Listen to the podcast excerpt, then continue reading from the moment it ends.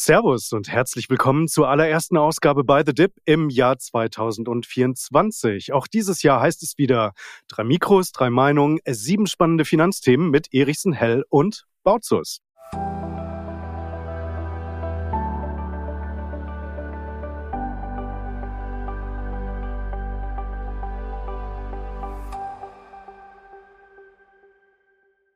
Ja, Lars Sebastian, wenn ich euch so ansehe, Erstmal schön euch zu sehen, aber wenn ich in eure Gesichter blicke, dann seht ihr noch frischer, noch motivierter aus als im letzten Jahr. Kann natürlich auch daran liegen, dass meine Augen immer schlechter werden oder aber es liegt an unseren Themen. Denn wir sprechen heute über den DAX und die Frage, wie tief darf er denn noch fallen?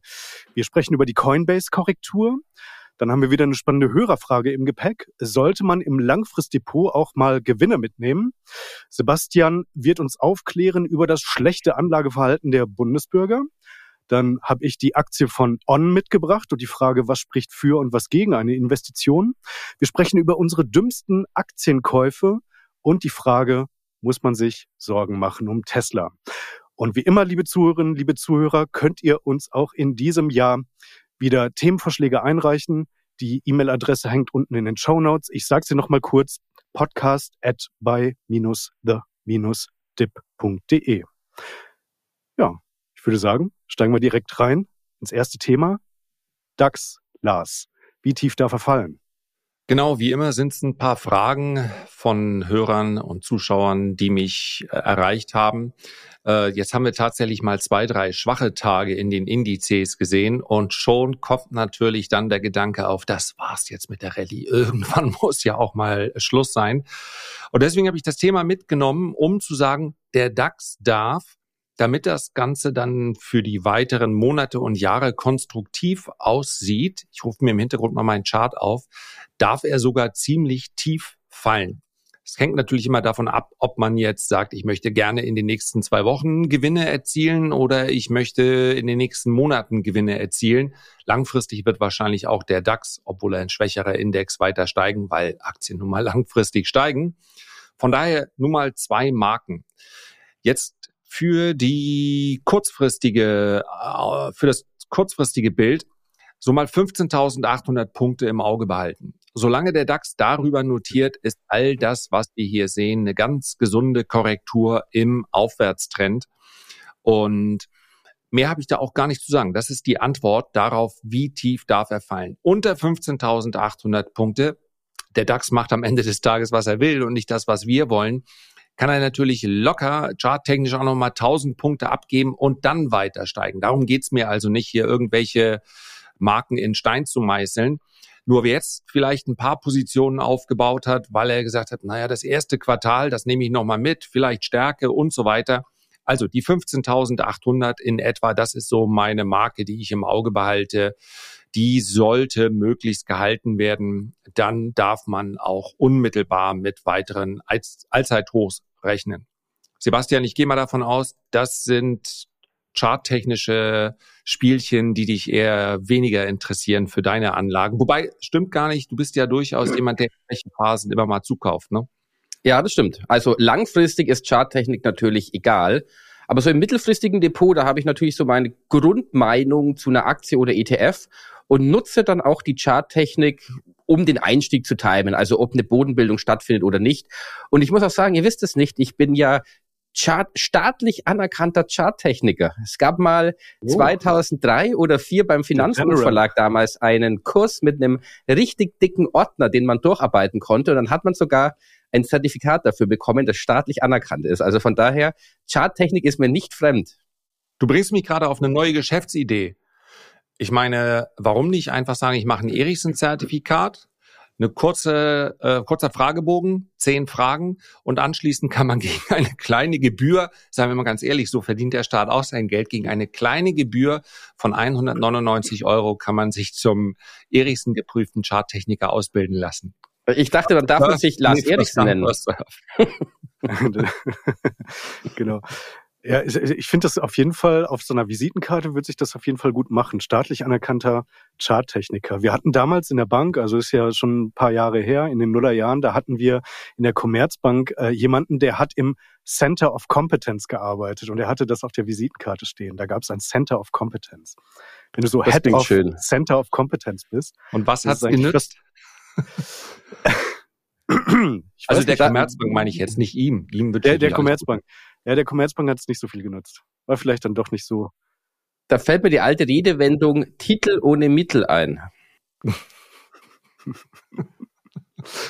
die ist wirklich alt. Okay. irgendwie, irgendwie müssen wir den Bogen wieder zum DAX kriegen jetzt. Irgendwie müssen wir den Bogen wieder nee, zum müssen, DAX kriegen. Äh, müssen wir nicht unbedingt. Der DAX ist ja auch nicht das allerspannendste Thema. Es war eigentlich wirklich nur eine Antwort, weil ich glaube, dass der ein oder andere sich schon nach wenigen Tagen vielleicht fragt, oh, darf das überhaupt, darf der DAX hier fallen? Der sollte doch eigentlich Anfang des Jahres steigen, was ich im Übrigen auch angenommen habe. Ich dachte, die ersten Handelstage des Jahres würden stärker werden. Waren sie aber nicht. Bayer hat ganz gut losgelegt.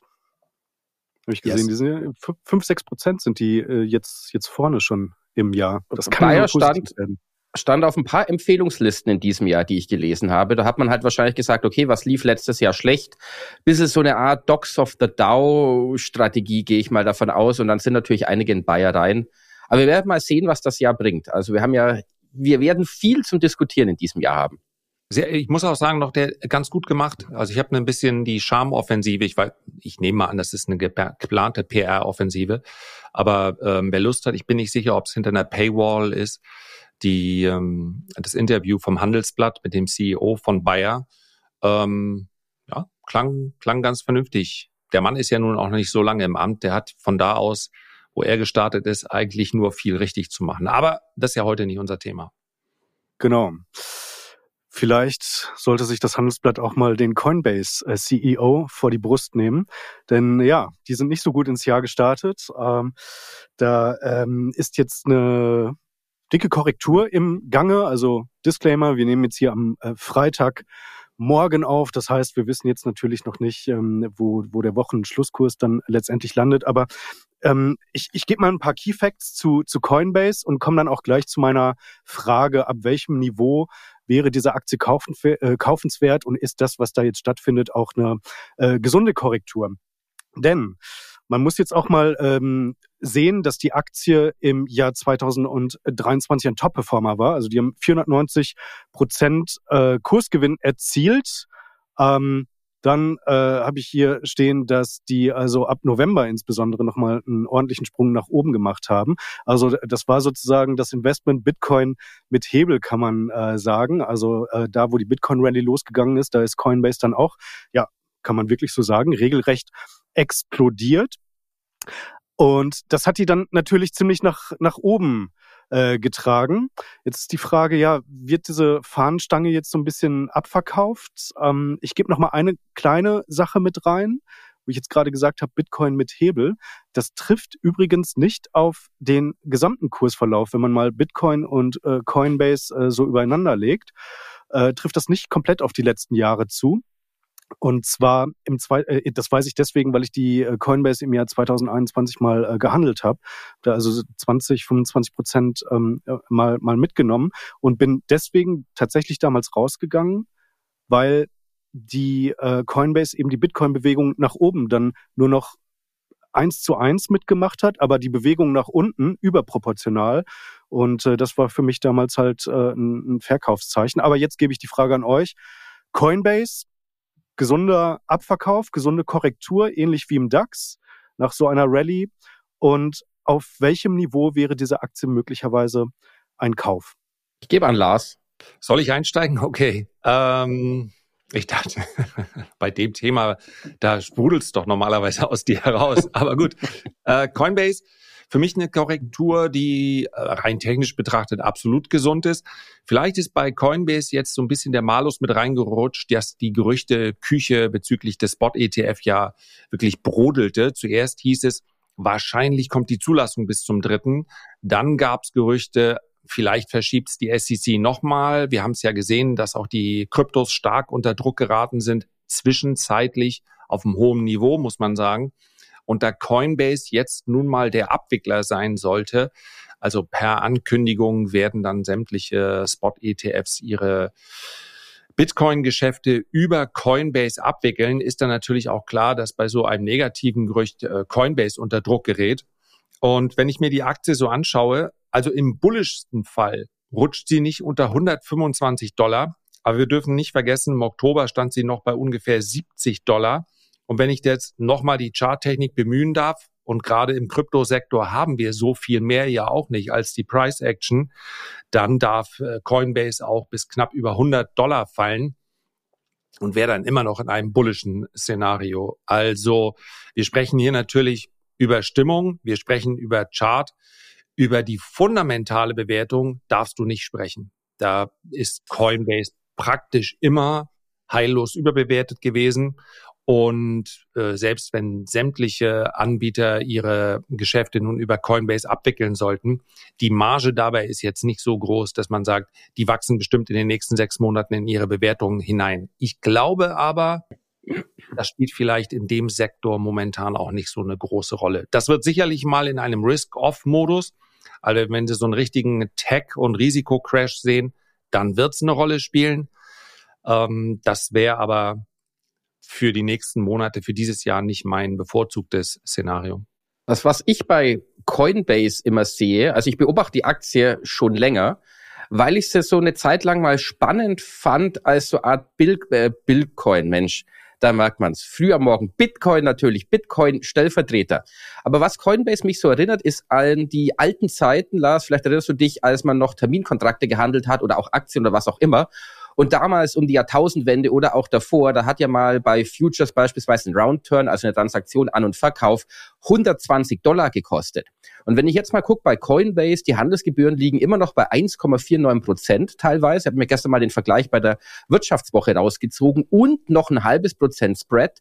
Das heißt, wir haben bei Coinbase eine hohe Bewertung, hohe Erwartungen, aber gleichzeitig, und deswegen hatte ich vorhin auch die, die, die, die Spanne gemacht zum früheren Terminhandel, da wird noch ein Margen, Margendruck aufkommen. Also je mehr Spieler da reinkommen, desto kleiner wird hier die Gewinnmarge. Und dann wird es natürlich fraglich, ob diese Erwartungen jemals übertroffen oder getroffen werden können oder ob da dann nicht zu viel ja, Enttäuschungspotenzial möglich ist. Und Timo, du hattest recht, im letzten Jahr war der Hebel bei Coinbase, habe ich auch mal nachgerechnet, 2,5 auf den Bitcoin-Preis. Also Bitcoin auf Steroiden, könnte man sagen. Aber jetzt natürlich kurzfristig super Spekulation, wenn der ETF kommen könnte. Aber natürlich langfristig, wie gesagt, schon mit fundamentalen Risiken. Vor allem auch, wenn man in den USA mal guckt, die Regulierung seitens der Börsenaufsicht, auch da ist einiges im Gange gegen Coinbase und die anderen. Also Kurzum, sehr spekulativ. Mhm. Ja. Man kann dem wohl entnehmen, dass wir aktuell nicht investiert sind. Ich nicht, nee. Oder? Kann man. Ich bin da nicht drin. Ich bin nicht investiert. Der, äh, wie heißt er? Großer Instagrammer. 100, der auch immer so ein Tech-Aktien. Den, kennt ihr den? Mhm. Ja. Ja, genau. Ich glaube, Stefan heißt er der ist, äh, der hat, glaube ich, die, die Coinbase-Bewegung im letzten Jahr äh, ganz gut mitgenommen. Also wenn ich, wenn ich, also habe ich, glaube ich, seinem Instagram-Account richtig entnommen. Also ja, Chapeau. Why not? Als Laggard ist sie ja ähm, zu Bitcoin auch absolut passend. Also das, äh, wie gesagt, die fundamentale Bewertung, klar. Wir kommen vielleicht auch heute noch zum anderen Wert, wo man äh, über die fundamentalen Details hinwegsehen muss. Denkst Aber, du? Äh, Who knows? Ähm, du meinst die On, aber, oder? Genau. On. Ach so, mehrere gleich. Also insofern, äh, ich, ich kann, äh, wenn, wenn, wenn Bitcoin stünde Bitcoin am Allzeithoch, dann bin ich mir ziemlich sicher, äh, Coinbase handelt über 200 Dollar. Äh, und wer sagt, ich möchte nicht, ich möchte lieber in eine Aktie rein, ja, MicroStrategy ist der Klassiker. Aber äh, ich bin mir ziemlich sicher, dass die äh, Kryptoaktien von einem, vorausgesetzt er kommt, einer weiteren bullischen Bewegung in den Kryptos auch profitieren werden. Mhm. mhm. Die, die Frage ja. ist ja, Cathy Wood hat ja im Dezember Gewinne bei Coinbase mitgenommen, ganze 200 Millionen Dollar. Und jetzt stellt sich die Frage, war sie super clever oder ist es ein Kontraindikator gewesen? Ich glaube, sie hat aber insgesamt nur ihr Krypto-Exposure umgeschichtet. Also sie ist, glaube ich, nicht geringer in äh, Krypto gewichtet als vorher, hat sich nur gegen die Aktie, sondern für andere Investments entschieden. Und äh, ja, wie gesagt, das, ähm, ich, ich mag es auch lieber direkt. Aber man muss fairerweise sagen, wenn ich Coinbase, äh, wenn ich wenn ich 10.000 äh, Dollar oder Euro mit Coinbase verdiene, dann zahle ich darauf 25 Prozent Abgeltungssteuer. Und äh, wenn ich das gleiche in drei Monaten aber mit dem Bitcoin mache, dann zahle ich darauf meinen vollen Einkommensteuersatz und der ist bedauerlicherweise oder erfreulicherweise, je nachdem, an welchem Tag ich mich gerade befinde, äh, der ist höher. Also das kann man vielleicht auch äh, noch ins Feld führen.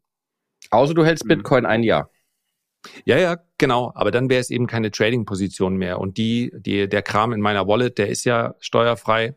Aber ich schätze, ich werde mich auch weiterhin nicht zurückhalten können. Also das ist alles so tief im Minus, dass es jetzt zu einer langfristigen Position umgewandelt wurde bei dir, Lars, oder? Hm, nee, nee, nee. Bei Bit, das gibt es sicherlich, aber nur noch selten.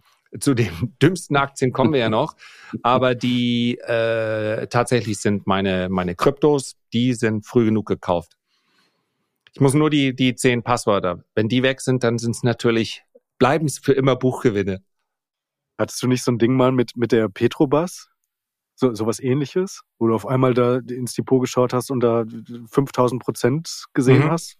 Genau, das ist immer noch meine prozentual die Aktie, weil es, weil sie mich so wenig interessiert hat. Äh, die ist prozentual da am meisten gestiegen. Aber eben absolut betrachtet war es dann äh, immer noch überschaubar. Wäre die Position größer, hätte ich mich vielleicht auch an sie erinnert. Ja. Kommen wir mal nochmal zur, zur Coinbase zurück. Also ich glaube, man kann jetzt hier sagen, äh, ein paar charttechnische Marken äh, beachten. Hochspekulativer Wert. Eine, eine, eine weitere Fahnenstange ist definitiv nicht, nicht auszuschließen. Also die sind gerade 34 Milliarden wert, haben ein Kursumsatzverhältnis von 10. Also ähm, nur zur Erinnerung, zum Beispiel äh, Tesla, ich glaube, das ist der Wert, auf den du vorhin angespielt hast, als du gesagt hast, ja, also man, man darf nicht immer nur auf die fundamentalen Aspekte achten. Lars, ähm, ja, so, so ein Wert wie Tesla hat auch mal bei einem KUV von äh, 17 und, und 20 gehandelt. Also die, in den entsprechenden Risk-on-Marktphasen ähm, ist der Markt halt bereit, so etwas ähm, auszubilden, solche Bewertungen äh, zu preisen. Und das ist bei einer Coinbase letztendlich auch äh, nicht, nicht auszuschließen. Aber natürlich hochspekulatives Ding, sehr, sehr viel Volatilität ist da äh, drin und ja. Ist halt nichts daher, für Buy and Hold. Ja, ist, ist was für, aktive mhm. Gewinnmitnahme. Das gilt für all diese äh, Werte. Du kannst die kaufen, aber äh, nicht sagen, ich kaufe die für die Ewigkeit, weil fast immer dann eine Phase kommt, selbst wenn es gut läuft, übrigens oft sogar, wenn es gut läuft und der Markt in eine Sättigung reinkommt, wo die Bewertung dann nicht mehr äh, mithalten kann. Also das ist vielleicht der große Unterschied. Und Gewinnmitnahme ist ein super Stichwort, denn damit sind wir bei unserer Hörerfrage, Sebastian. Genau, der Gottfried hat uns geschrieben und er hat gefragt, und ich finde die Frage richtig gut, sollte man in einem langfristigen Depot auch mal Gewinne mitnehmen? Also ich, ich stelle gleich mal meine Gedanken hier in die Runde. Ich muss sagen, ich wüsste nicht, warum ich in einem langfristigen Depot Gewinne mitnehme, solange eine Position gut läuft. Also es gibt für mich eigentlich nur Gründe, Gewinne mitzunehmen, wenn ich beispielsweise Geld brauchen würde und ich kann es mir jetzt nicht anderweitig besorgen und ich will mir das Geld nicht anderweitig besorgen oder ich sage, eine Position ist richtig gut gelaufen und ich bin 100 Prozent davon überzeugt, ich finde irgendwas viel Besseres, wobei das ja immer gefährlich ist, weil man ja nicht weiß, was in Zukunft dann besser ist. Das heißt, wenn eine Position deutliche Gewinne aufgebaut hat, vielleicht mehrere hundert Prozent, dann würde ich die einfach immer weiter laufen lassen, weil sie sich ja dadurch immer mehr im Gewinn steigert, weil da natürlich auch die Dividenden sich im Laufe der Zeit weiter steigern werden. Also von daher muss ich sagen, ich würde in einem langfristigen Depot, wenn ich jetzt keinen Druck habe und nicht unbedingt Geld benötige oder sonst irgendwas, dann würde ich diese Position immer weiter laufen lassen. Also auch, um mal Warren Buffett hier reinzuholen oder auch andere Langfristinvestoren, das sind ja Positionen, die sind teilweise 40, 50 Jahre alt. Und wenn man hier keinen Druck hat, keinen finanziellen, dann würde ich das wie mit einem Zinseszinseffekt einfach immer ewig weiterlaufen lassen, bis halt irgendwann der Punkt kommt, wo ich verkaufen muss, weil ich halt vielleicht irgendwie Geld für meine Rente brauche oder für eine für eine Ausgabe oder was auch immer. Aber ansonsten, wenn es keinen Druck gibt, dann sehe ich auch keinen Grund, irgendwie langfristig Gewinne mitzunehmen. Also, wie seht ihr das? Es geht sofort weiter. Aber an dieser Stelle möchte ich mich einmal ganz herzlich bei euch bedanken für das tolle Feedback, was uns auf allen Kanälen erreicht. Timo, Sebastian und ich freuen uns jede Woche auf den nächsten Termin für die Aufnahme des By the Dip Podcastes. Aber am Ende des Tages machen wir das natürlich für euch. Und wenn ihr uns in unserer Arbeit unterstützen möchtet, dann bitte ich euch darum, abonniert diesen Podcast und dann werden wir auch zukünftig uns über das Feedback freuen, was ihr euch sendet und selbstverständlich auch gerne die Themen besprechen, die euch interessieren. Also abonniert jetzt bitte diesen Podcast und weiter geht's. Also für mich, es gibt natürlich so Special Situations, wenn du jetzt zum Beispiel in äh, Volkswagen langfristig investiert gewesen wärst und dann damals die Geschichte, als die kleinere Porsche die große Volkswagen übernehmen will und Volkswagen steigt auf 900 Euro und du weißt natürlich, ist Volkswagen nie im Leben äh, so viel wert wie alle restlichen DAX-Aktien zusammen. So eine Ultra-Fahnenstange. Es kommt ja nun wahrlich auch selten genug vor. Äh, da würde ich sagen, ja, das ist natürlich ein perfekter Moment. Oder wenn es eine Übernahmespekulation gibt, äh, wo, wo sich wirklich die scheinbar die über die die ähm, zu übernehmenden beziehungsweise die Übernehmer dann überbieten so rum und das Ding absolut hochjubeln. Also so eine außergewöhnliche Situation. Dann kann man da selbstverständlich auch äh, Gewinne mitnehmen, aber sonst vielleicht machen, aber immer mit einem Plan B. Wenn ich nicht weiß, was ich mache danach, also wo gehe ich wieder rein in den Wert? Ja, wenn ich den Wert sowieso nicht haben will, dann ist es klar, aber das sollte ich mir dann nicht einreden, nachdem Novo Nordisk 300 Prozent gemacht hat. Ja, eigentlich wollte ich die auch nicht haben. Ich wollte die wahrscheinlich haben, ich will die behalten und ich will eben nicht den Timing-Faktor ansetzen. Und äh, wenn überhaupt, ich bin in deinem Lager, Sebastian, ich lasse die Finger auch von meinen Aktien im langfristigen Portfolio. Ich nutze Schwäche eher zum Nachkaufen, aber ich nutze Stärke nicht zum Verkaufen. Wenn überhaupt, dann musst du sofort den Plan hinschreiben.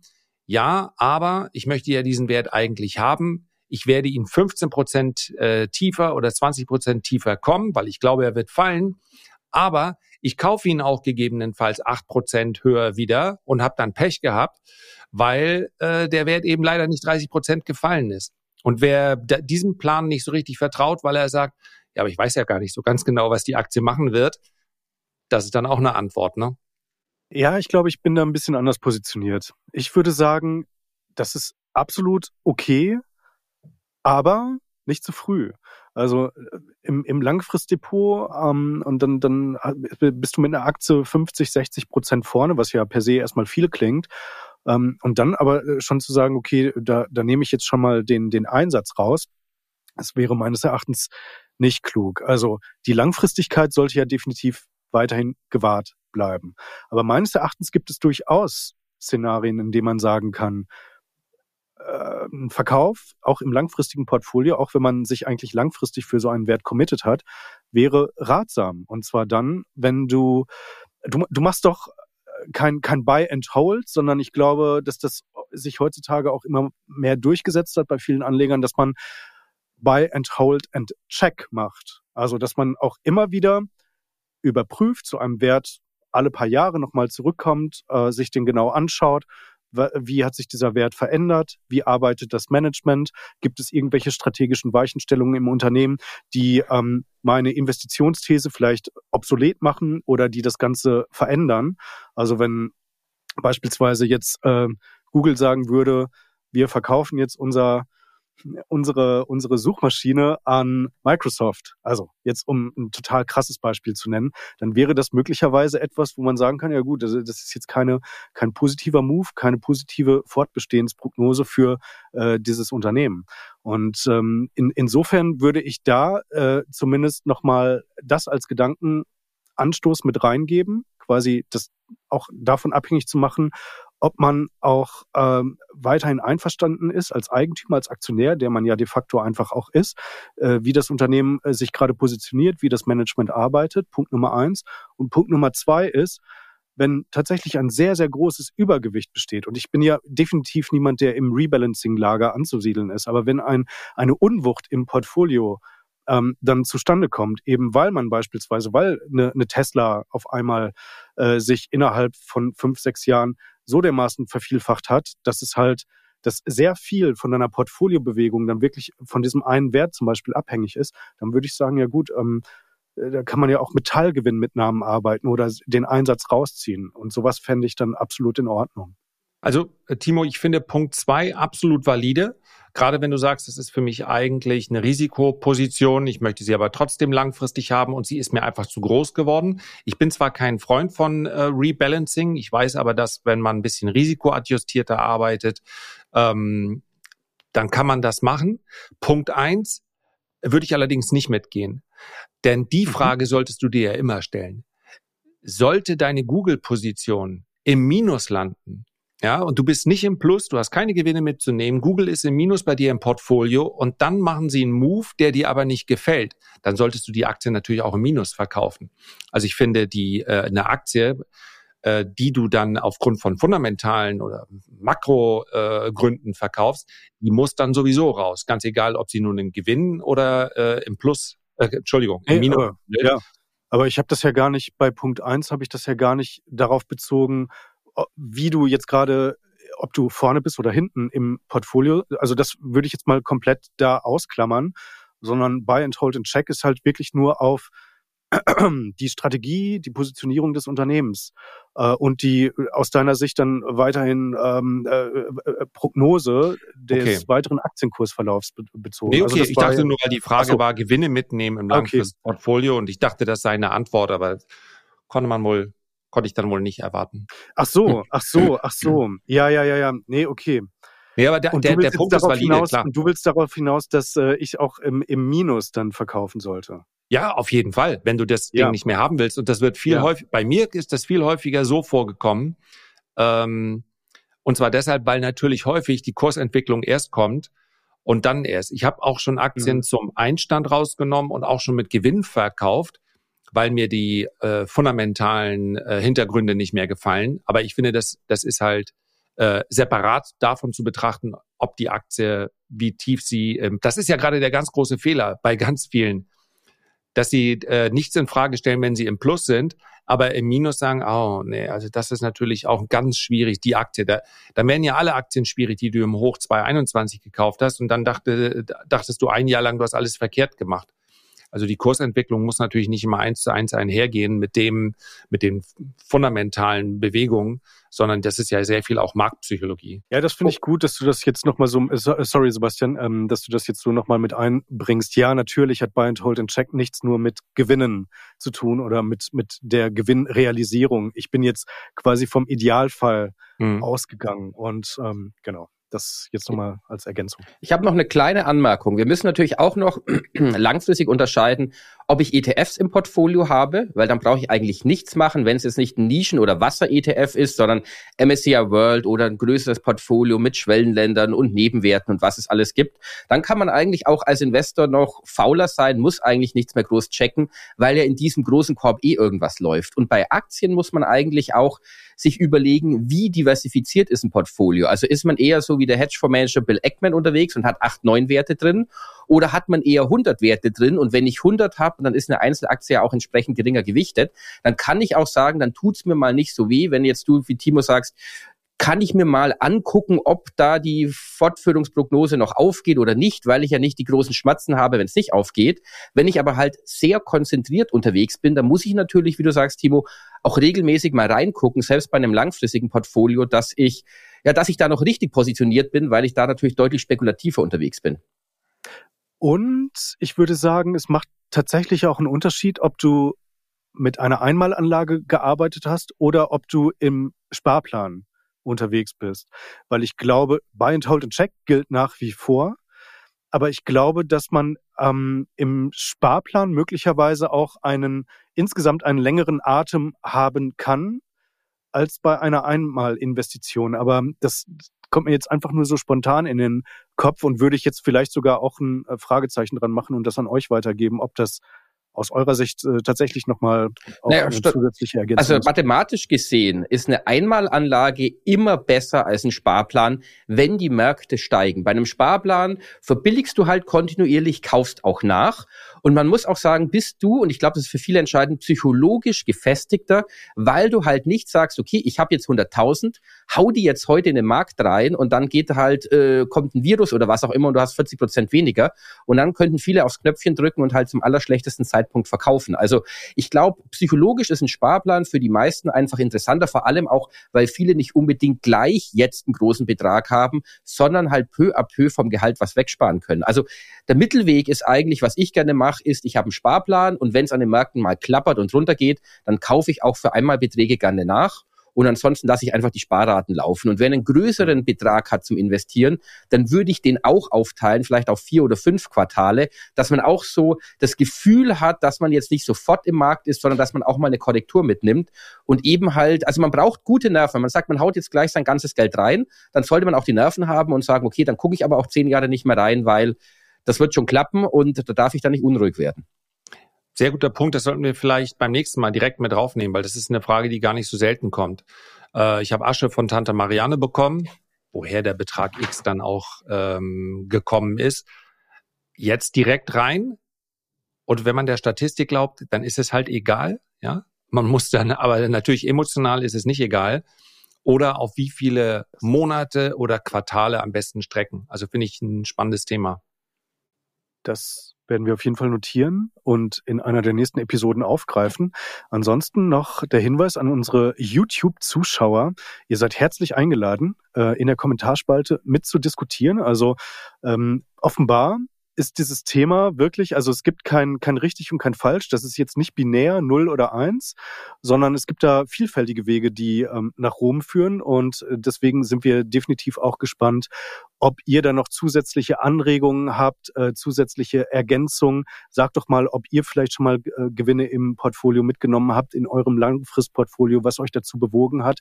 Also ist auf jeden Fall eine sehr, sehr spannende Thematik und auch äh, vielen Dank an dieser Stelle an unseren Hörer, Sebastian. Wer, haben wir den Namen eigentlich schon genannt? Ja, der Gottfried. Von ihm war Gott, die Frage, die fand ich richtig Gottfried. gut. Okay. Gottfried, vielen Dank dafür.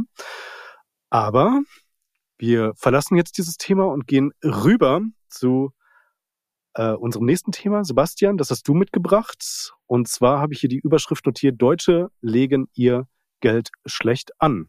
Richtig. Es gibt eine neue Studie der DZ Bank. Und die DZ Bank ermittelt jedes Jahr zu Beginn eines neuen Jahres immer rückwirkend, wie sich so die Vermögenssituation der Deutschen entwickelt hat. Das heißt, welches Geldvermögen haben die Deutschen auf den Konten aber auch angelegt, muss man dazu sagen, ohne Immobilien. Die werden da nicht mit reingezählt. Und diese Studie hat erstmal ein erfreuliches Ergebnis zutage gefördert, denn das deutsche Geldvermögen ist um etwa 500 Milliarden Euro auf 7,9 Billionen Euro gestiegen. Das heißt, das ist das Doppelte der deutschen Wirtschaftsleistung pro Jahr. Problem allerdings an der ganzen Geschichte ist, dass wenn man mal reinschaut in diese Studie, dass, ich habe es mal notiert, 41 Prozent dieser gigantischen Summe in Bargeld auf Konten angelegt ist. 29 Prozent sind in Versicherungsprodukte investiert ich sage jetzt mal ganz blasphemisch, wahrscheinlich viel in Kapitallebensversicherungen mit hohen Gebühren und schönen Provisionen für den, der es verkauft hat. Und nur neun Prozent sind direkt in Aktien investiert.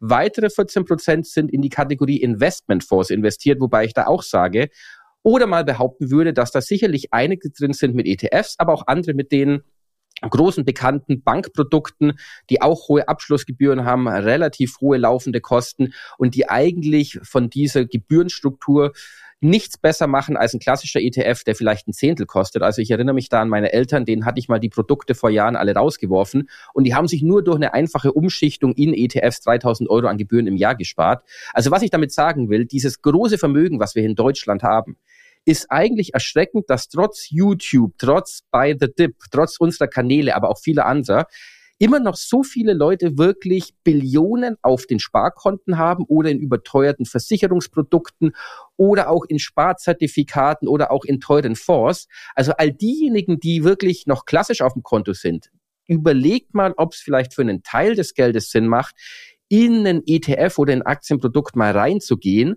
und die, die die teuren Fonds haben, unbedingt mal reinschauen, gerade wenn die seit Jahren oder Jahrzehnten im Portfolio liegen. Das sind in der Regel die teuren Produkte, die im Jahr eineinhalb Prozent kosten, im Gegensatz zu einem ETF, der vielleicht 0,1, 0,2 Prozent im Jahr kostet. Also von daher muss ich sagen, das deutsche Geldvermögen, auch wenn es sich jetzt viel anhört, dass es um 500 Milliarden gestiegen ist, ist ja weit hinter dem Potenzial zurückgeblieben, was an den Aktienmärkten ging. Also das Geldvermögen ist prozentual um 6 Prozent hat es zugelegt. Der DAX hat ja 20 Prozent gemacht, viele andere Indizes mehr.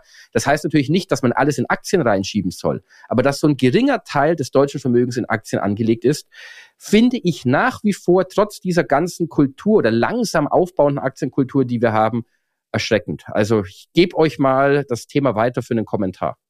Soll ich weitermachen, Lars? Lars schüttelt den Kopf. Bitte, ich bin zu, zu ähm, noch schockiert. schockiert weiterhin. Ich habe das okay. ja schon im Sebastians LinkedIn-Beitrag gelesen. Ähm, ja. ja, ich, ich muss mich erst noch sammeln. Okay, ja, tief durchatmen, vielleicht mal einen Schluck Wasser trinken und dann äh, geht's weiter. Ähm, ja, ich würde sagen, es gibt positive Trends. Das, ähm, ich, ich blicke da gerade weil diese Zahlen, die kommen, die kommen jedes Jahr. Ich weiß nicht, ob es immer die DZ Bank ist, die diese Zahlen erhebt oder ob auch andere Quellen. Ich glaube, die, die Bundesbank macht es auch. Ich finde aber, es gibt positive Trends, die man vielleicht jetzt auch mal ins Kalkül ziehen muss. Und zwar, das Deutsche Aktieninstitut beschäftigt sich ja auch mit der Entwicklung der Aktionärskultur hier in Deutschland und auch der Aktionärszahlen. Und da sind zwar die Zahlen für 2023 noch nicht veröffentlicht, noch nicht raus. Aber für das Krisenjahr oder beziehungsweise im Krisenjahr 2022, wo die Indizes weitgehend nach unten gelaufen sind, wo wir einen Bitcoin-Crash hatten und so weiter, äh, Anleihen-Crash äh, ganz, ganz stark, da sind eine Million Anleger im Alter von 18 bis 39 komplett neu an die Börse hinzugekommen. Ähm, insbesondere so diese, diese jüngere Kohorte, die stimmt mich jetzt erstmal positiv, ja, wir sind im internationalen Vergleich, also insbesondere wenn man mal in, in Richtung USA schaut, sind wir immer noch brutal unterentwickelt, was das angeht.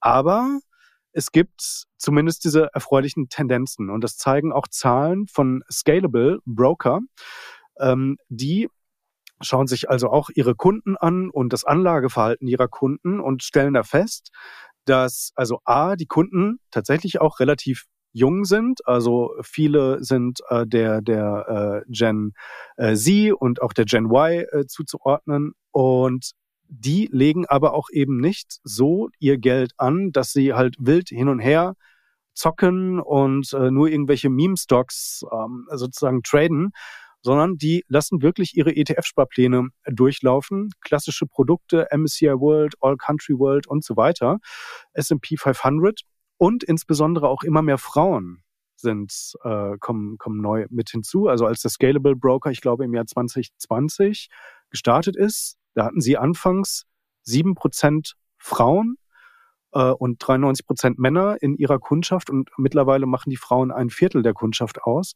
Und ich finde, das sind alles zumindest mal positive Signale. Lars, wie geht's Positiv, dir? definitiv. Ja. Jetzt wieder ein bisschen besser?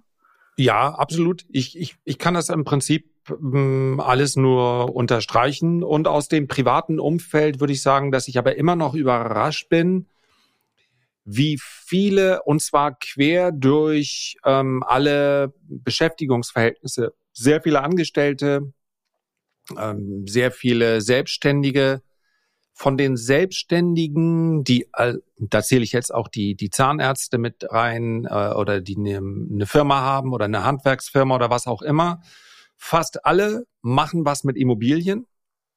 Das ist also die ganz klar in der Gruppe, in der oder in dem Kreis, in dem ich mich so bewege, ähm, die die Anlage die alle Nummer eins. Kanal. Irgendwas die mit alle Sebastians Kanal. genau. Die kommen alle es machen alle irgendwas, auch wirklich teilweise äh, gefühlt unter Druck. Also da muss ich noch was machen und da muss ich noch was mehr machen. Die letzten zwei Jahre waren natürlich nicht ganz so ähm, spaßig.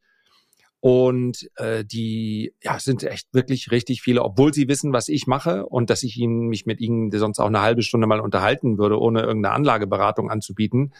Äh, die das schlicht und einfach einen großen Bogen um die Börse machen. Und was noch schlimmer ist, wenn man dann mal ins Gespräch kommt, ich denke, alle, die, die mich kennen, werden bestätigen, vorsätzlich dränge ich das niemandem auf, äh, sich mit mir über Börse zu unterhalten, dann immer noch äh, mit krassen Vorurteilen die man bei intelligenten Menschen eigentlich nicht erwarten sollte. Also einfach, ja, Schwankung und so sicher ist das ja auch nicht und so weiter.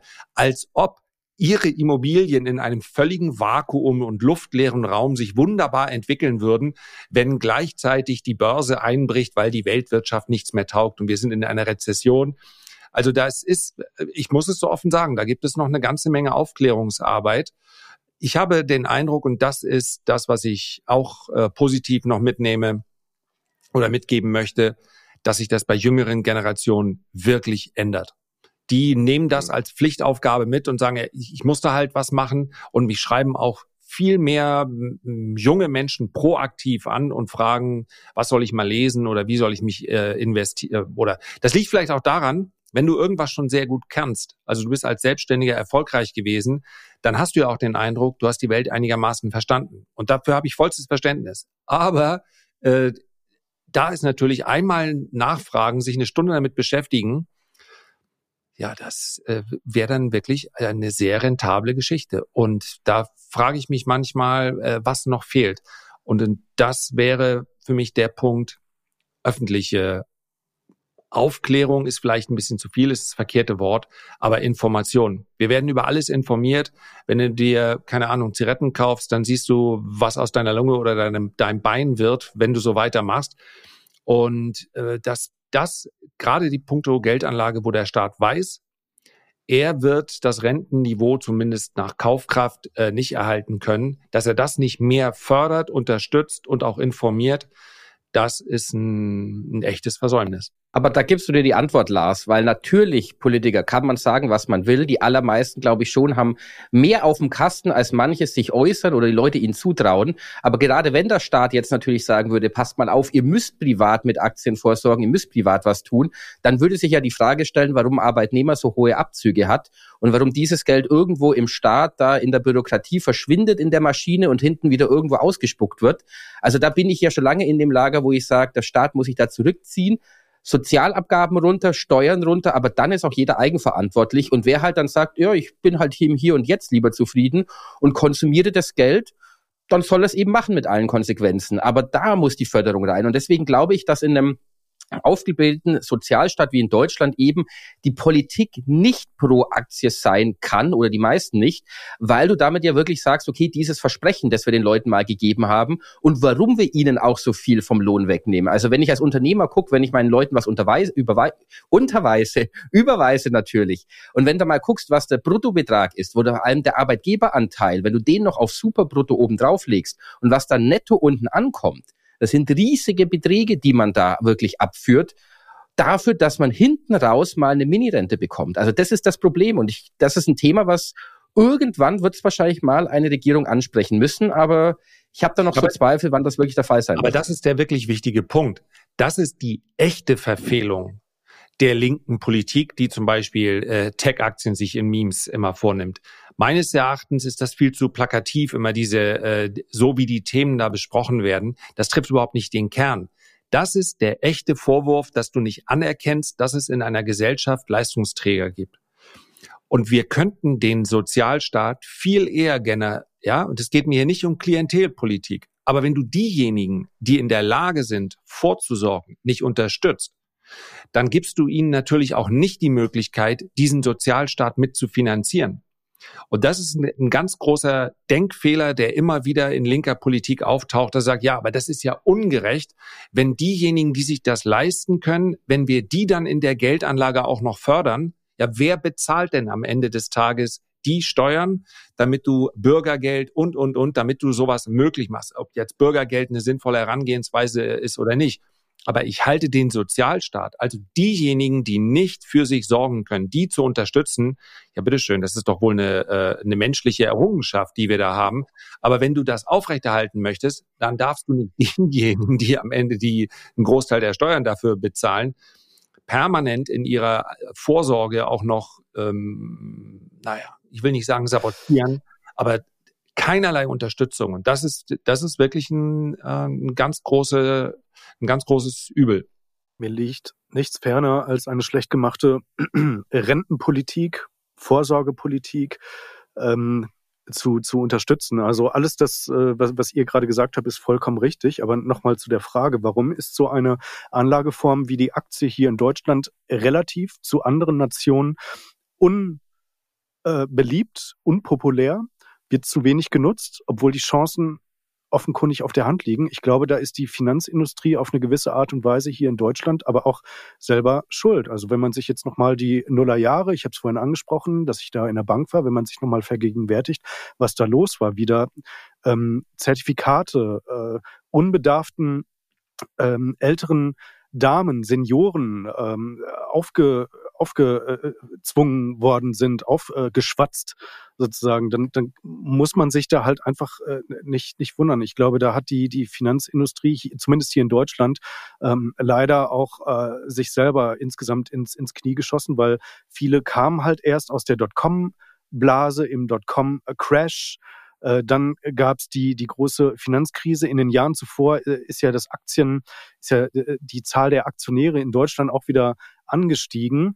Und dann saßen sie auf einmal da wieder im, im nächsten Crash auch auf horrenden Verlusten und äh, zum Teil aber auch halt mit den von mir angesprochenen Zertifikaten. Und ich glaube, da war halt der Bankenvertrieb in Deutschland tatsächlich auch mitschuld. Und ja, da muss man sich halt einfach nicht wundern, dass das dann äh, einfach immer wieder äh, mal fünf bis zehn, 15 Jahre dauert, bis, bis die Leute dann wieder das Vertrauen fassen und äh, dann ähm, letztendlich die, die Chancen des Kapitalmarkts für sich erkennen und anfangen, diese zu nutzen. Also können wir einen Haken dranhängen oder hinmachen, wir müssen noch mehr Gas geben noch mehr die Leute ja. informieren. Ich meine, es tut sich ja was. Ich will das gar nicht in Abrede stellen. Ich war nur schockiert wieder über die DZ-Bank-Studie, weil sich so langsam was tut. Wir hatten auch schon im Podcast, das war auch mal mein Thema vor ein paar Folgen, dass wieder die ETF-Sparpläne oder die Depots teilweise zurückgehen und wieder auf Neukundengeschäft auf Nullniveau ist.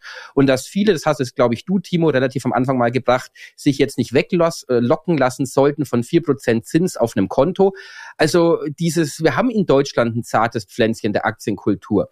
Und das ist eigentlich trotz der Boomjahre, die wir bis vor einem Jahr gesehen hatten, immer noch zart. Und wenn wir jetzt überlegen, wir kommen vielleicht in eine Phase rein, wo die spektakulären Renditen, die wir seit der Finanzkrise und danach hatten, eben nicht mehr so spektakulär sein könnten, weil einfach der Markt mal weniger Rendite liefert, dann kann ich mir vorstellen, dass in Deutschland das relativ schnell das Rad wieder zurückgedreht wird und dass das einfach komplett falsch ist. Aber wir werden sehen, wir bleiben an dem Thema dran.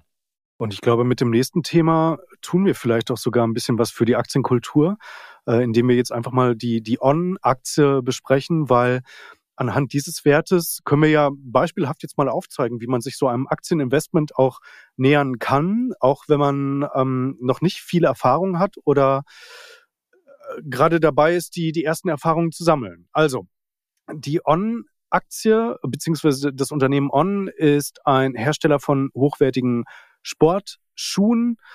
Ähm, unter anderem deswegen äh, bei vielen auch bekannt, weil äh, Roger Federer da auch eine eigene Kollektion hat, also äh, einer der besten, größten Tennisspieler aller Zeiten, absolute Legende in meinen Augen. Und wir können jetzt ja mal so durchgehen, was spricht für ein Investment in die On-Aktie, was gegen. Also ich habe mal ein paar Notizen mitgebracht. Ich bin jetzt erstmal auf der Pro-Seite. Also die haben ein relativ einfaches Geschäftsmodell, Hersteller von Sportschuhen. Die haben offenbar ein gutes Produkt. Ähm, zumindest sage ich das jetzt einfach mal. Das könnt ihr vielleicht auch äh, anders sehen, aber jeder, der diese Schuhe hat äh, und mit dem ich bislang gesprochen habe, sagt, also die sind einfach super bequem. Äh, man war teilweise, also wirklich Lobeshymnen, man war teilweise noch nie in irgendwelchen bequemeren Schuhen äh, drin. Die Schuhe äh, sind ausgerichtet für den Bereich Laufen, Tennis, Fitness, Freizeit.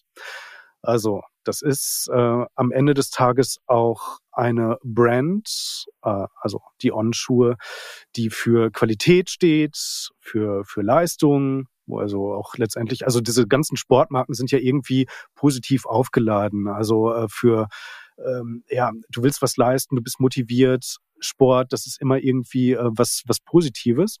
Und ähm, das befeuern sie auch durch relativ geschicktes äh, Marketing und sie werden international auch immer bekannter. Also man muss dazu sagen, das ist eine relativ junge Firma. Die sind auch noch nicht so lang an der Börse. Und die sind hier in Deutschland und in der Schweiz, wo sie herstammen, sehr bekannt. Also da hat eine gewisse Marktdurchdringung schon stattgefunden. Aber in den ganz großen Märkten, in China, in Japan, in den USA, da stehen sie noch relativ weit am Anfang. Also da sind sie teilweise erst in dem Stadium, dass sie in den Markt reingehen, beziehungsweise ähm, die Marke aufbauen und etablieren. Und da ist natürlich die ähm, Investmentthese, falls das klappen sollte, und die halt in diesen relativ großen Märkten dann auch Fuß fassen im wahrsten Sinne des Wortes, dann könnte da also auch noch äh, relativ viel Upside-Potenzial da sein. Fundamental, die sind gerade 8,5 Milliarden Dollar wert, ähm, sind nicht brutal günstig. Ähm, also die haben KUV, Kursumsatzverhältnis von äh, dreieinhalb äh, aktuell, ein KGV von 37, zahlen keine Dividende sind aber äh, profitabel. Und ähm, da ist halt die Frage, 8,5 Milliarden heute wert, könnten die eventuell in den nächsten Jahren es schaffen, mal in Richtung 16 oder 20 Milliarden zu klettern? Also das wäre ja so eine Frage, die man sich dann stellen kann, wenn man sich für ein Investment in die Aktie interessieren würde. Genau. Äh, pro äh, Kontraargumente würde ich nachher nochmal äh, einiges anführen, aber ich gebe jetzt erstmal ähm, die Frage an euch, wie blickt ihr auf die On-Aktie? Also ich kann es ganz kurz machen. Ich kenne die Aktie und das Unternehmen, aber ich habe mich jetzt nie en Detail mit On beschäftigt. Und das hat auch den Grund, ich habe ein langfristiges ETF-Depot, ich habe auch ein langfristiges Aktiendepot, wo der Schwerpunkt auf Unternehmen liegt, in die ich langfristig investiert sein will, aber auch auf Dividende, was damit reinspielt.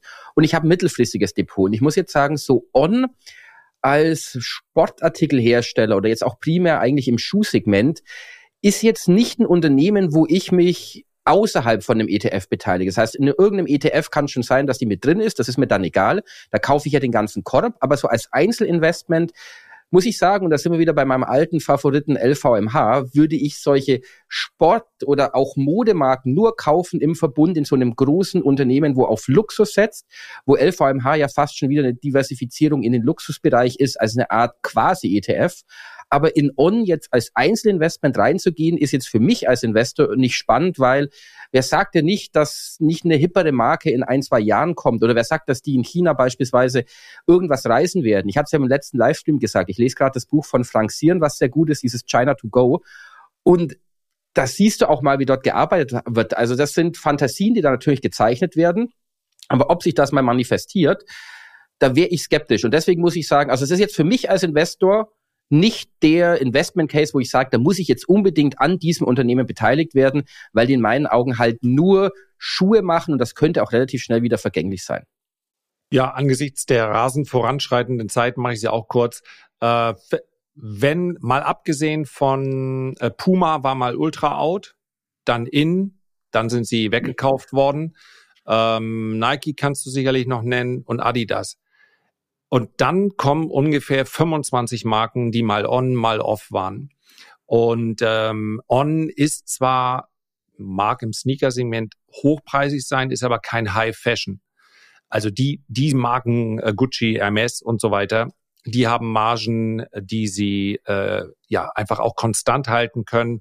Und da kann man vielleicht, wenn man eben nicht über das Konglomerat gehen möchte, drüber nachdenken.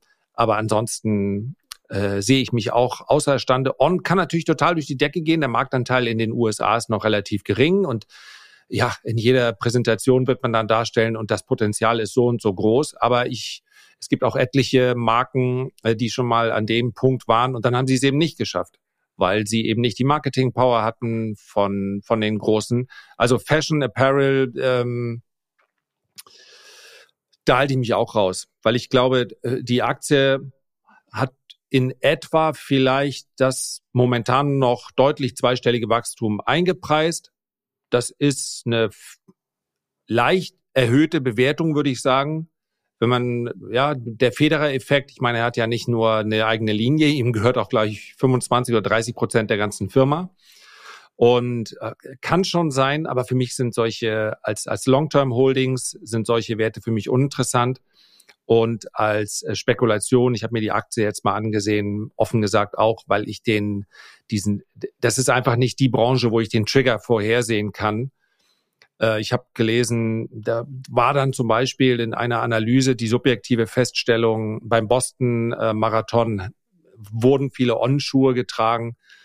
Das ist aber eben eine subjektive und die subjektive Darstellung und die meisten Laufschuhe werden immer noch im Club getragen oder irgendwo, wenn du aus deinem Sportwagen aussteigst äh, und nicht beim Laufen. Und das kann ich, den Trend von morgen, da befürchte ich, äh, da bin ich nicht der richtige Analyst für. Mhm. Ja, also quasi so das Thema, was ist gerade in, was ist out und insbesondere auch so, so Fashion-Sachen äh, sind äh, schneller, äh, auch mal wieder out. Das ist definitiv ein Punkt. Ich habe noch auf der Kontraliste, es besteht kein, kein echter äh, Burggraben, außer äh, quasi wirklich die, die Brand und halt die, die Technologie in Anführungszeichen, die da in dem Schuh drin ist, weil irgendwas werden die ja äh, machen, dass diese Schuhe offenbar so, so viel bequemer sind. Aber ob das jetzt wirklich äh, quasi ähm, ein Burggraben ist, kann ich überhaupt nicht beurteilen. Ich würde sagen eher nein. Und ihr habt es angesprochen, beide, es gibt ähm, viele Konkurrenzprodukte. Das ist ähm, alles, was auf der Kontraseite steht. Ich würde nochmal anmerken, der Investment Case könnte halt sein, die sind halt in einem relativ frühen äh, Unternehmensstadium. Und wenn man davon ausgeht, dass sie ihre Ziele erreichen, äh, innerhalb von drei Jahren ähm, äh, Umsatzverdopplung und auch eine Ausweitung der operativen Marge von aktuell 15 auf 18 Prozent, was übrigens für so einen äh, Fashion Retailer dann äh, richtig stark wäre, ähm, dann wäre diese Aktie mit Sicherheit, äh, dann ist das aus meiner Sicht nicht so unrealistisch, dass die wirklich mal bei 15, 16, vielleicht sogar 20 Milliarden wären. Also da mal so eine, bis dahin diese Wegstrecke mitzumarschieren, fände ich nicht so unspannend. Ansonsten unterschreibe ich das, was ihr gesagt habt und insbesondere auch du, Lars. Also die, die ist gerade nicht äh, brutal günstig, aber sie ist aktuell auch definitiv weit davon entfernt, brutal überbewertet zu sein. Also wahrscheinlich eher etwas noch für die Watchlist. Ich bin aber noch, noch nicht äh, ganz, ganz entschieden. Also es könnte sein, dass ich vielleicht mal will ich irgendwie was Kleines oder so reingebe. Mal das, das wollte ich jetzt fragen, ob du investiert bist. Genau. Nee, investiert nicht, bin ich nicht. Nicht, dass es dein dümmster Aktienkauf wird. nee, nee. Dümmster Aktienkauf, also äh, ich, ich kann, ich, ich mache kurz weiter. Das war bei mir tatsächlich mein, mein allererster Aktienkauf. Papa hat gesagt, damals Nuller Jahre, also deutscher Maschinenbau, äh, da kann nichts schiefgehen. Und äh, dann, dann habe ich halt einfach mal geguckt, wer ist denn da so, so tätig. Und irgendwie bin ich auf MAN gekommen. MAN gekauft, also wirklich nur deswegen. Ich habe mir nichts angeschaut. Also weder war ich auf der Unternehmensseite, äh, habe irgendeinen Geschäftsbericht gelesen oder sonst irgendwas, sondern halt einfach nur hören sagen, ja, da kann nichts, nichts schiefgehen und dann so halbwegs das mir zusammengesucht, was da vielleicht äh, zu, zu der Branche passen würde. Und ja, das war halt ohne Sinn, ohne Verstand, ohne Plan. Das war mein allererster Aktienkauf, äh, der dann Gott sei Dank gut gegangen ist. Also ich bin da mit einem äh, Gewinn auch tatsächlich raus. Aber ja, im Wesentlichen kann man sagen, alles falsch gemacht, was man falsch machen kann. Lars, willst du? Nee, ich habe den Punkt ja mitgebracht, nicht damit ich meins erzähle, ich wollte nur eure Sachen hören. Ach so, na, das ist das ist nur löblich. Immer Informationen über die anderen sammeln. Ne? Aber ich mache gerne weiter. Also mein dümmster Aktienkauf, die Aktie kann ich auch gerne nennen, das war die iSteel Asia und das war so 2003 herum. Und iSteel Asia ist angedreht mit ah. einer interessanten Story. Ich war damals großer Fan auch der Schwellenländer, habe da damals auch mit 18 für ein Portal gearbeitet, was Nachrichten über Schwellenländer verarbeitet hat, verbreitet hat und bin so auf diese iSteel Asia gestoßen. Und iSteel Asia hat gesagt, wir revolutionieren den globalen Stahlhandel. Das heißt, wir bringen das alles auf eine Online-Plattform bei uns und dann kann die ganze Welt und alle Unternehmen können da Stahl bestellen. Und die Story war natürlich riesig und die Gewinnmargen waren riesig ja, ich bin da eingestiegen und ich bin vor allem eingestiegen, das war schon mal erstmal total dumm, es war ein Penny Stock und mich hat fasziniert, dass diese Aktie für einen Cent war, weil ich dadurch natürlich viele, viele Anteile kaufen konnte und mich sehr, sehr als Großaktionär gefühlt habe. Was aber richtig dumm war hinten raus, war, dass ich auch alle Warnsignale ignoriert habe. Das heißt, diese Aktie hat natürlich nie abgeliefert. Dieses Geschäftsmodell ging nie auf. Die Zahlen wurden immer schlechter. Ich habe mir dann selber mehr oder weniger beigebracht, eine Bilanzanalyse durchzuführen bei einem Unternehmen, das in Hongkong notiert ist. Habe mir aber eigentlich immer nur die Zahlen herausgesucht, die irgendwie eine Steigerung hatten und mich mit Leuten in anderen Foren, ich glaube, das war Finanzen.net und Wall Street Online, ausgetauscht über die beruhigenden Dinge, die in dieser total beschissenen Bilanz eigentlich drin standen. Aber die Story war immer gut, die mitgeliefert wurde. Also da muss ich sagen, hinterher das Ding komplett kollabiert. Die Kohle war dann auch weg. Ich glaube, das waren damals auch 5.000, 6.000 Euro, die ich da verloren hatte. Habe auch kontinu kontinuierlich natürlich zugekauft, habe mir immer wieder eingeredet, naja, eigentlich wollte ich die Aktie nur für zwei Monate, aber hey, das ist doch ein super Langfristinvestment, das wird schon noch. Und irgendwann hat halt die Probank das Ding auch mal, ja, Commerzbank, nee, die kommen direkt was damals, haben sie halt das Ding ausgebucht mit 0 Euro. Also was ich da nur sagen muss, ist, die Aktie erstmal zu kaufen wegen einer Story, das war jetzt nicht unbedingt das Dümmste, das war einfach, was ich gelernt habe, aber dann knallhart alle Warnsignale zu ignorieren, dabei zu bleiben und sich das schön zu reden über Monate oder zwei Jahre hinweg, das war richtig dumm im Nachhinein. Ja, dann finalisiere ich mal mit einer Aktie, die hieß Pacific Lottery. Dieses ah. Unternehmen sollte, die, sollte den Lotteriemarkt in Vietnam und dann natürlich auch in ganz Südostasien, aber so richtig aufmischen. Und das Blöde ist, ich habe wie so häufig so ein Initial Stake gekauft, ähm, zum Zeitpunkt, wo ich schon hätte besser wissen sollen. Und einfach nur wirklich die Story von anderen gelesen mich nicht wirklich mit dem, ich glaube damals war das, ich, oh, ich möchte ihm nichts. Nee, ich sag lieber nicht, weil ich nicht sicher bin, ob er sie wirklich geschrieben hat, aber er, ähm, er schreibt sonst wirklich gute Analysen, aber sehr umfangreich. Er ist auch oft vor Ort, aber ich sage den Namen nicht, weil ich nicht sicher bin. Und wenn, dann steht das natürlich nicht so gut im Raum. Also äh, scheinbare Hintergrundinformationen darüber, dass das eigentlich nur durch die Decke gehen kann. Der ein oder andere Ältere wird sich vielleicht an Pacific Lottery auch erinnern. Und das Allerschlimmste, ich habe also mein Initial Stake gekauft und das Ding ist gestiegen. Und ich dachte schon eine Woche später, ach man, du hast einfach viel zu wenig. Das ist so eine Story. Muss man überlegen. Lotterie in Vietnam. Die Asiaten spielen doch alle, die zocken ohne Ende. Und du hast viel zu wenig. Und nochmal nachgelegt.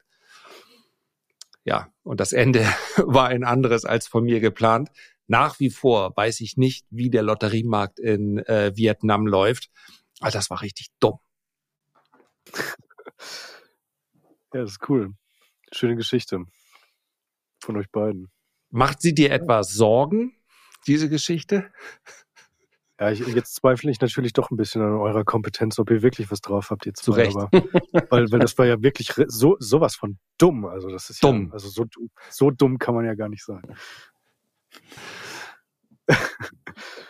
Ich wollte extra was mit Sorge als Überleitung zu Tesla machen und nicht mit dumm, aber bitte, jetzt hast du es halt. Ja, Sorge, Sorge. Ich mache ich mach mir um euch, um euren Gesundheitszustand, mache ich mir wirklich Sorgen, um euren Geisteszustand. Nein, Spaß beiseite. Also ähm, Tesla, Sebastian, du machst dir Sorgen und ich vermute, es hat etwas mit BYD zu tun. Kann das sein? Richtig, gut erkannt. Ich sage gleich mal vorab, ich hatte schon in früheren Ausgaben gesagt, ich bin bei Tesla nicht investiert, sicherlich über den einen oder anderen ETF, aber nicht direkt. Und ich wollte Tesla schon vorher auf die Agenda setzen, aufgrund eines Artikels im Wall Street Journal, den ich jetzt mit den jüngsten Entwicklungen natürlich gut verknüpfen kann. Denn BYD aus China hat es jetzt geschafft, zum ersten Mal im vierten Quartal mehr E-Autos zu verkaufen als der Platzhirsch Tesla. Und BYD ist in die Top 10 der größten weltweiten Autobauer aufgestiegen. Das heißt, sie haben auch andere Modelle als E-Autos, sind jetzt allerdings hier mittlerweile auf Platz 8, verkaufen also entsprechende Stückzahlen, wo Tesla nicht dabei ist. Und jetzt stellt sich natürlich die Frage, dass BYD so langsam Tesla entzaubert. Und da kommt auch jetzt die, spann ich mal den Bogen zum Artikel vom Wall Street Journal, denn die hatten mal vor ein, zwei Wochen gut ausgewertet, dass bei Tesla die Kursentwicklung, die seit IPO 2010 bei 19.300 Prozent liegt. Und dass die Kursentwicklung bei Tesla weniger damit zusammenhängt, was Tesla liefert, das heißt, ob die Umsätze getroffen werden, die Gewinne oder was auch immer, sondern der Kurs orientiert sich relativ stark an diesen vagen Hoffnungen, die Elon Musk am Horizont streut. Darauf gehen die Aktionäre, also dieser, dieser Kult auch um Elon Musk. Und jetzt natürlich die Frage, Tesla ist nicht günstig bewertet, hat ein KGV von über 60, ganz andere Autobauer teilweise im einstelligen Bereich, BYD, wenn ich es im Kopf habe, irgendwo 12 oder 13. Also Tesla ist ambitioniert bewertet, relativ günstig für Tesla-Verhältnisse, da ist der Durchschnitt irgendwo bei 90, aber deutlich teurer auf jeden Fall als die, die, die Vergleichsgruppe. Und da stellt sich jetzt die Frage, wenn die Chinesen, und wir hatten das auch schon in früheren Ausgaben, jetzt richtig Druck machen im E-Automarkt. Das heißt, richtig produzieren, auch High-End-Modelle bringen. Ich hatte da mal gelesen bei, bei Automotor Sport, dass das keine Schrottautos mehr sind wie früher, sondern wirklich gute E-Autos. Auch Handyhersteller wie Xiaomi kommen jetzt beispielsweise vor ein, zwei Tagen mit einem, einem richtig guten Auto ums Eck. Muss man gucken, ob es jetzt richtig gebaut wird. Aber da tut sich viel. Das heißt, wenn jetzt der Nimbus von Tesla wirklich entzaubert wird, dann muss man sich schon die Frage stellen, sind dann diese Bewertungen überhaupt noch gerechtfertigt? Und Spannender eigentlich noch, was fällt Elon Musk jetzt als nächstes ein, damit er bei Tesla diese Performance-Maschine antreibt und irgendwie wieder am Horizont Hoffnung auf etwas macht, wo die Aktionäre bereit sind, diese hohen Bewertungen zu bezahlen. Weil der Cybertruck, muss ich jetzt mal sagen, ich bin jetzt noch nie gefahren, aber die Bilder, die ich gesehen habe, die Artikel, die ich gelesen habe, ich weiß es nicht, ob das die Revolution ist, die irgendjemand auf der Welt braucht, sondern das war gekonntes Marketing, aber irgendwie dieses Auto ja, also das wird jetzt nicht der Umsatz- und Gewinnbringer sein, dass Tesla wirklich ein KGV von 60 oder noch mehr erfüllen kann. Also das jetzt einfach mal als Information und auch euch, euch einfach mal zugeworfen. Wie seht ihr die Situation? Ich, ich glaube, wir wissen es Ende des Jahres. Ich glaube, dieses Jahr ist extrem kritisch. Wir werden dieses Jahr erleben, und das ist ja eine Möglichkeit, die Supercharger-Stationen sollen ja ausgebaut werden und für andere auch zugänglich gemacht werden. Das könnte theoretisch ein hochprofitables Geschäft werden. Ähm, es gibt da verschiedene ähm, Studien. Es hängt natürlich auch immer davon ab, äh, wie viel dann, also in dieser Studie ist eine, eine ganz entscheidend, wie viele EVs, also Electro Vehicles gibt es überhaupt? Wie viele werden dazukommen? Wie, äh, wie groß ist die Reichweite in dem Sinne, dass sie genutzt wird? Ja, also die, die vollen 600 oder 700 Meilen, die werden ja nie ausgefahren, sondern der Durchschnittsuser in den USA ist ja bei äh, unter 100 Meilen. Bei uns ist es, glaube ich, unter 50 Kilometer die durchschnittliche Fahrt, die jemand fährt. Und das spielt natürlich bei dem Supercharger auch eine Rolle. Nur, das könnte schon ein großes Geschäft werden. Äh, das Softwaregeschäft insgesamt von Tesla äh, kann auch eins werden. Das ist ja, wird dir, wird jedem Tesla-Kritiker egal wo er sich geäußert hat, äh, sicherlich schon entgegengeflogen sein, ja, du Dummerchen, das ist doch kein Automobilhersteller, das ist doch ein Softwarekonzern. Und das stimmt, Tesla ist so aufgestellt und in dem Bereich werden natürlich auch ganz andere Margen erzielt als in der äh, Produktion. Und ich bin, ich bin bei Tesla auch häufig genug auf dem verkehrten Fuß erwischt worden. Und das Jahr 2024 ist für mich ein äh, ganz, ganz kritisches. Das heißt, ich glaube, wir werden am Ende des Jahres eine ziemlich klare Antwort darauf haben, ob die Tesla-Story, wo so wie sie seit vielen Jahren äh, erzählt wird und an der Börse sich ja auch zum Teil manifestiert, ob die aufgeht oder nicht. Und ausnahmsweise würde ich mich mal im neutralen Lager aufhalten. Ich finde, Tesla hat immer wieder eine bemerkenswerte Stärke im Kurs, selbst wenn Nachrichten kommen, die vielleicht das nicht so unterstützen. Und das muss man einfach akzeptieren. Das ist seit Jahren so. Tesla war auch schon viel höher bewertet und ist trotzdem gut gelaufen. Dass BYD ein bisschen mehr als ein Zehntel nur äh, von Tesla an der Börse an Marktkapitalisierung mitbringt, das kann einen natürlich den Kopf kratzen lassen. Aber ich, ich würde gern im neutralen Lager bleiben und insbesondere deshalb, weil ich mich quasi selber invertiere, weil ich Elon Musk selber wenn ich ihn reden höre und er ist in einem Podcast und wir sprechen über Technologie, über Vision, dann höre ich ihm sehr gerne zu. Wann immer wir über Politik, äh, Free äh, Speech und so weiter reden, dann muss ich muss, müsste eigentlich abschalten, weil es für mich schwer zu ertragen ist. Weil natürlich wirklich exakt hier endet sein, sein Horizont. Und ähm, an sich redet er immer nur von sich. Das ist aber bei einigen genialen Typen nun mal so drin. Das ist, ob man das eine Störung nennen will oder nicht, spielt ja gar keine Rolle. Äh, ich traue ihm einiges zu, in beide Richtungen. Ich bleibe gespannter Beobachter mit der Tendenz, den Ausbruch zur Oberseite aber zu kaufen den preislichen Ausbruch, ja, den mentalen Ausbruch zur Oberseite, den werde ich wahrscheinlich nicht vom Timing her mitbekommen. Ich beziehe mich jetzt mal nicht auf, auf die äh, Aktien, sondern ich, ich stelle jetzt mal äh, diesen, diesen Zweikampf der beiden Unternehmen mal äh, eher in den Raum und äh, würde sagen, die, was für mich das spannend als Beobachter sein wird, ist äh, zu sehen, ähm, ob das so eine Art Winner, äh, the, the winner take the most äh, Szenario wird. Also ob äh, so, ein, so ein Zweikampf zwischen BYD und Tesla sozusagen äh, international dann stattfindet und die anderen mehr oder weniger ferner liefen sind, weil die einzelnen Anteile einfach äh, zu gering sein werden. Mal sehen. Also ich würde, ich würde sagen, Vielleicht wird es sogar so ein Szenario äh, Samsung, äh, Apple, also das halt, ich meine, Samsung äh, verkaufen auch viel mehr Handys als als das äh, Apple jetzt äh, tut, aber dafür ist Apple ja viel profitabler und hat das viel bessere Ökosystem. Da würde ich jetzt, aber Tilo, äh, das wäre eine Revolution ja. im Automobilmarkt. Ne? Die Franzosen kaufen überwiegend französische Autos, die Deutschen kaufen überwiegend deutsche Autos, ist ja immer noch so.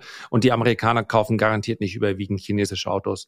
Also aber, ich, das kann aber, sein, aber wäre schon crazy die Antriebs, aber es geht um den, um den Antrieb, weil wenn man jetzt mal sich anschaut, was kaufen denn die, ähm, äh, die, die Deutschen, die Franzosen, was kaufen die für E-Autos? Dann sind das ja jetzt nicht unsere heimischen Hersteller, weil die so gut sind. Also da, das ähm, deswegen, da, da, das muss man, diesen Shift muss man jetzt, glaube ich, da mitdenken. Wir sind jetzt äh, da, in einem Markt, der sich massiv mhm. transformiert. Ja, da, da aber, bin ich bei dir. Das ist, aber es ist ein fairer Punkt, äh, was du auch sagst, Lars. Ich, ich, ich weiß, das ist jetzt, möglicherweise ist das auch steil. Wie gesagt, ich, ich stelle das jetzt nur mal so als These, als mögliches Szenario in den Raum und ich bin gespannt, ob das dann tatsächlich so, so kommt. Und wie gesagt, ich wäre dann eher in dem Lager, dass Tesla jetzt gerade vielleicht äh, die, die, das bessere Ökosystem insgesamt hat. BYD aber insgesamt ähm, da möglicherweise den, den Vorteil hat, also einerseits diesen riesigen äh, chinesischen Markt, äh, vielleicht auch flankiert von, von der chinesischen Regierung dann irgendwann mehr oder weniger selbst äh, bespielen zu können und natürlich, dass die halt ihre, ihre eigenen äh, Batterien bauen.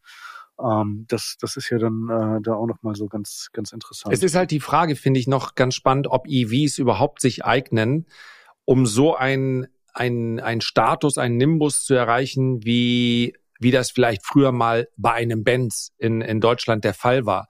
Weil die möglich, wir haben es ja gerade gesehen, ähm, na, wie heißen sie? Ähm, die Chinesen, die jetzt gerade mit ihrem Elektroauto rausgekommen sind. Äh, Xiaomi, Xiaomi. Xiaomi, hatte ich schon. Xiaomi, Xiaomi genau. der Handyhersteller.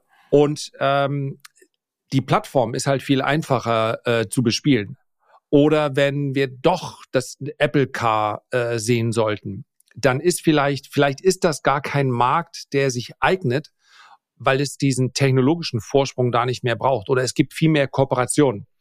Also die, der, das ist so alter weißer Mann, wenn man sagt, dann wiederhole ich nochmal, was ich immer gesagt habe, in Automobil zu investieren ist aber äh, keine gute Idee.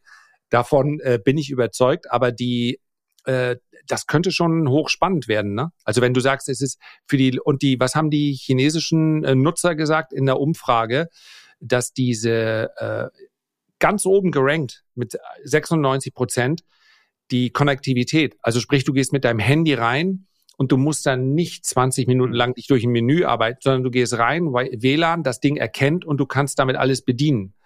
Und das ist was, was die Software angeht, wo das ist eigentlich die große Sorge.